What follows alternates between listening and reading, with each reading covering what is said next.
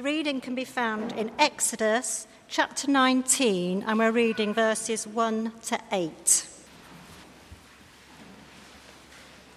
In the third month after the Israelites left Egypt, on the very day, they came to the desert of Sinai. After they set out from Rephidim, they entered the desert of Sinai, and Israel camped there in the desert in front of the mountain. Then Moses went up to God, and the Lord called to him from the mountain and said, This is what you are to say to the house of Jacob, and what you are to tell the people of Israel. You yourselves have seen what I did to Egypt, and how I carried you on eagle's wings and brought you to myself. Now, if you obey me fully and keep my covenant, then out of all nations you will be my treasured possession. Although the whole earth is mine, you will be for me a kingdom of priests and a holy nation. These are the words you are to speak to the Israelites. So Moses went back and summoned the elders of the people and set before them all the words the Lord had commanded him to speak. The people all responded together, We will do everything the Lord has said. So Moses brought their answer back to the Lord. This is the word of the Lord.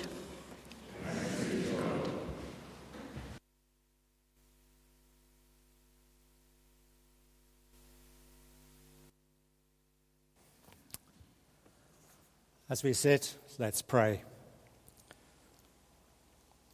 Our Father God, we pray for the guidance of your Holy Spirit as we reflect this morning on what it means to be your covenant people. In Jesus' name, Amen. This morning we're continuing our series on the people of God, which will feature at this service uh, on the first Sunday of the month between now and next July. In October, we identified the biblical narrative from Genesis to Revelation as God's project to redeem and rescue humanity. And we noted the improbable fact that while we are fundamentally the source of the problem, because of our sinful nature, nonetheless, God also wants to recruit us to be involved in the solution. So we noted that God calls people of faith to work with Him and the emphasis is on working together on his project. It is a team effort. We're not working on our own. And today we're going to look at the relationship between God and the team of people he has called to this task. What exactly is that relationship? Who is eligible to join the team? Does the relationship have a contractual element? And if so, what are the terms and conditions?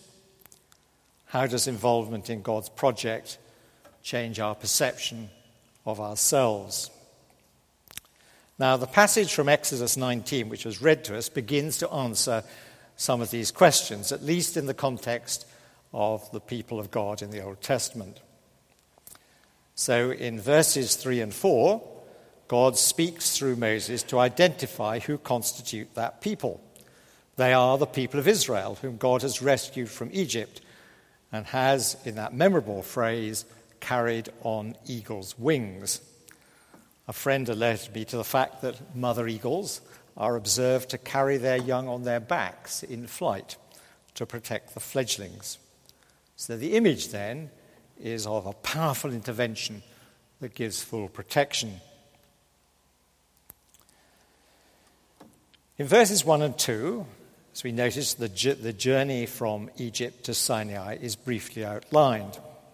It was what the Lord had promised in Exodus 6 1 to 8 that he would bring them up out of Egypt, and their final destination would be the promised land.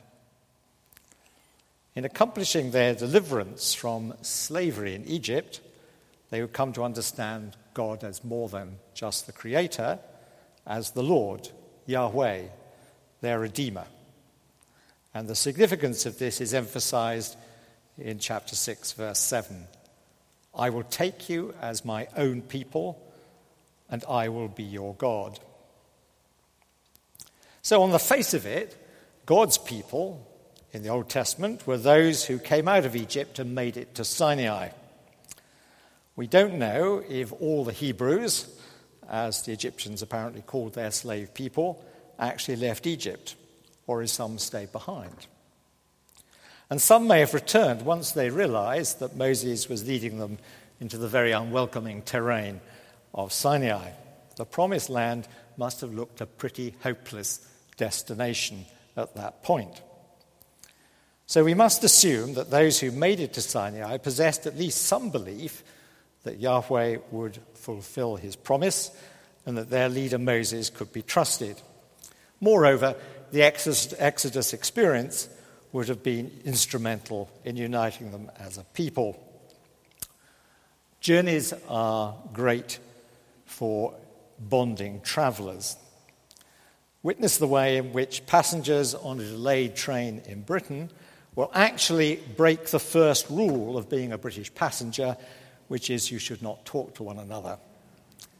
How much more uniting if the journey is difficult or perilous. But at Sinai, the relationship with God suddenly has a much more profound significance. The condition for being part of God's people has become much, much more exacting. Look with me at verse 5. Now, if you obey me fully and keep my covenant, then out of all nations you will be my treasured possession. If you obey me fully and keep my covenant, then out of all nations you will be my treasured possession. The condition is if you obey me fully and keep my covenant, then you will be my treasured possession. So, what exactly does covenant imply? It's not a term we use generally in our culture as we tend to think of every formal relationship in terms of contract. Now, it's generally agreed that the covenant between the Lord and the people of Israel conforms to a pattern that was common in the ancient Near East in relationships between a great king and one of his subject people. The great king claimed absolute sovereignty. uh, claimed absolute sovereignty and required total loyalty and service. In return, he offered protection and support for the subject people, but conditional on those people, those subjects, fulfilling their part in the relationship. In particular, the subject people pledged absolute loyalty, payment of tribute, and reliance on the great king to the exclusion of relationships with other rulers in the region. Failure to fulfill those pledges invited punishment. So, was that what Yahweh was asking of the people at Sinai? Yes. He asked that they recognize him as their great Lord and trust him for protection and fulfillment of his promises. In short, that they recognize their status as his subjects. This arrangement, no doubt, sounds fairly strange to our way of thinking. We see international relations as predicated on the exercise of power and often the abuse of power.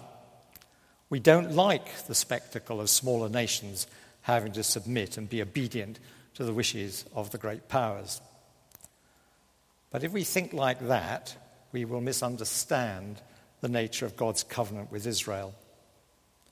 Because God's covenant was based on his gracious desire to protect and care for his people, motivated by his great love for them. But the covenant came with implications. They needed to respond to him with love and thanksgiving and show their gratitude by obedience to his stipulations. And those stipulations were not the arbitrary demands of a powerful ruler, but designed to ensure their flourishing. Note that this covenant is with all the people.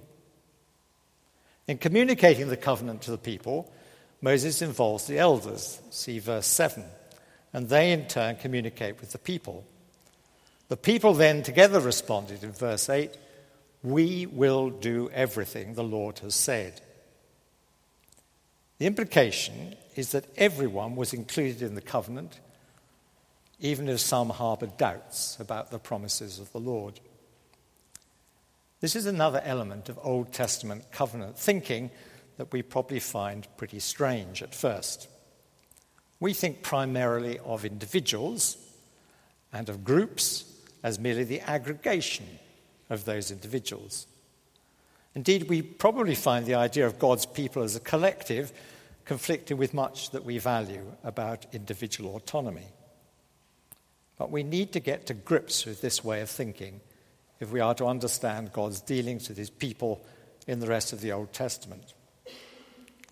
You may find it helpful to think of how teams function, whether it's a sports team or any other group of people brought together for some other purpose. The best teams are those where the members work together, complementing each other's strengths and compensating each other's weaknesses. The people of God are His team, His instruments in pursuing His project of rescuing humanity. So, what is the nature of God's people within the covenant? Look at verse 5. Then out of all nations you will be a treasured possession. The word possession probably implies no more than their subject status within the covenant relationship with the Lord. The real surprise is treasured.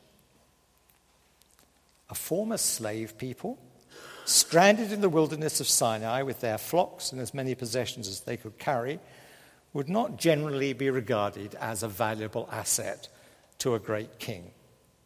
They could contribute very little in the form of monetary tribute or agricultural provisions, nor were they well equipped fighting men.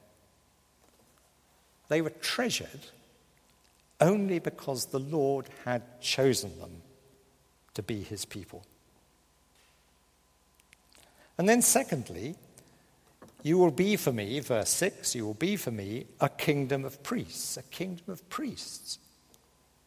Here's another surprise. The full development of the cult of the tabernacle and later the temple had not taken place. The priestly caste had yet to emerge from the tribe of Levi, and at that point the priestly role was restricted to a few families. So, what exactly was the role of the priest? The priest in Israel stood between the people and God. He stood between the people and God. He represented the people to God in his sacrificial role. He also represented God to the people, a teaching function making God known. Here, the whole of Israel is called to be a kingdom of priests to perform these roles for all nations. And it seems likely that it is the latter role which is intended here. Israel was to be an exemplary people in their relationship with God, pointing the way to other nations around them. And this leads on to the third description of the people of God in this passage. They are to be a holy nation. This has two dimensions. First, the people are to be set apart, a holy nation distinct from other peoples, not least in their commitment to the Lord in the covenant. Second, they were to live differently in obedience to the Lord. They were to be distinct in their behavior and social structures. As we shall see in our next sermon in this series, they were to be an example to the nations of how God has ordered human life and how human beings should live their lives. Now, you may well be thinking at this point, this is all very Old Testament and not very relevant to the Christian community. So, at this point, perhaps we should recall some words from 1 Peter uh, chapter 2. Peter here is writing to the early Christian communities in Asia Minor. So 1 Peter 2, verses 9 and 10. But you are a chosen people, a royal priesthood, a holy nation, a people belonging to God, that you may declare the praises of him who called you out of darkness into his wonderful light. Once you were not a people, but now you are the people of God. Once you had not received mercy, but now you have received mercy. The phrases used by Peter are more or less identical to those communicated to Moses in Exodus 19. That is, we, the church, are to be a chosen people, a royal priesthood, a holy nation, a people belonging to God. And for what purpose? To declare the praises of Him who called you out of darkness into His wonderful light. So, briefly, what should it mean for us to be a chosen people, a royal priesthood, a holy nation? A chosen people. The implication is evident. We are God's new covenant people. St. Paul makes the point at the end of his letter to the Galatian church. After explaining that in Christ they are a new creation, he calls them the Israel of God, a covenant people. So, what does it mean to be a covenant people? First, it means that God has chosen us as a group to be his people. He loves us and cares for us in all our diversity and despite our failings. In God's eyes, we belong together. We need each other and we are stronger together, as is evident in those places in our world where the churches are being persecuted. Now, it's very easy for us in a church to fall into the habit of relating only to those with whom we feel affinity. And of course, it makes perfect sense to have activities that are targeted at particular groups like young people, mothers and toddlers, men. So long as we recognize that grouping of activities is for convenience only, and we need to work hard to other, have other activities that bring us all together. Second, God asks in return that we recognize him as our Lord, give him complete loyalty and obedience, and trust him for his protection and fulfillment of his promises. There's a variety of ways in which we can do this, but central is our worship every Sunday. That's what we are doing now. We come together to acknowledge Jesus as Lord remembering what he has done for us and praising him in our worship. In the college chapels in this city, the collective nature of worship is underlined by seating the congregation facing inwards across the central aisle. St. Chad's Church in Shrewsbury is completely round, apparently the result of a misunderstanding between the church wardens and the architect at the time of rebuilding in the 18th century, a rather massive misunderstanding. But there, you can see all your fellow worshippers, and they can see you. By sitting in rows, as we do here, that sense of being a body of worshippers tends to be lost. The peace is one way of emphasizing our unity though I'm well aware that not everyone finds it helpful. But just making sure that we all join in the congregational words of the liturgy, in the Amen at the end of prayers, and even in singing the hymns, can contribute greatly to our joint worship. We worship together, not as individuals. Now, our second designation, according to St. Peter, is as a royal priesthood. That means it's our role to represent God to those outside our number, to make Christ known. We tend to think of evangelism as slightly scary individual effort, and no doubt there will be occasions when that is our responsibility. But it is too narrow a concept. When outsiders look at our church community, they should be confronted by a group of people whose purposes in living and whose life together reflect the Jesus whom they serve. Graham Tomlin, who will be known to some of us, and now Bishop of Kensington, wrote a book entitled The Provocative Church, which captures the point that our corporate life should raise questions in the minds of an unbelieving culture. But it is also our responsibility to act as priests by representing people to God. Have you realized that that is the point of our intercessions Sunday by Sunday? Our intercessions are enormously important.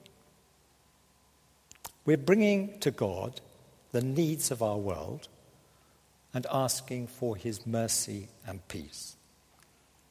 And we can do that because we are his covenant people and he will hear our prayers. Our third designation is a holy nation.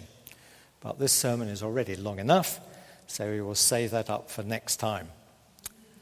When our focus will be on how our life together can reflect the flourishing that God desires for his human creatures and be an example to those outside the church. So let us remind ourselves, gathered here this morning, that we are God's covenant people. We are a chosen people. We are a royal priesthood. And we are a holy nation. And let that thought permeate every aspect of our life as a church. Let's pray. Our Father God, we thank you that we are your chosen covenant people, that through Christ you brought about our exodus and freed us from slavery to sin. We pray that our corporate life and worship will strengthen our unity as your people, and that we will faithfully fulfill our role as a royal priesthood, making Christ known and interceding for our world. In Christ's name. Amen.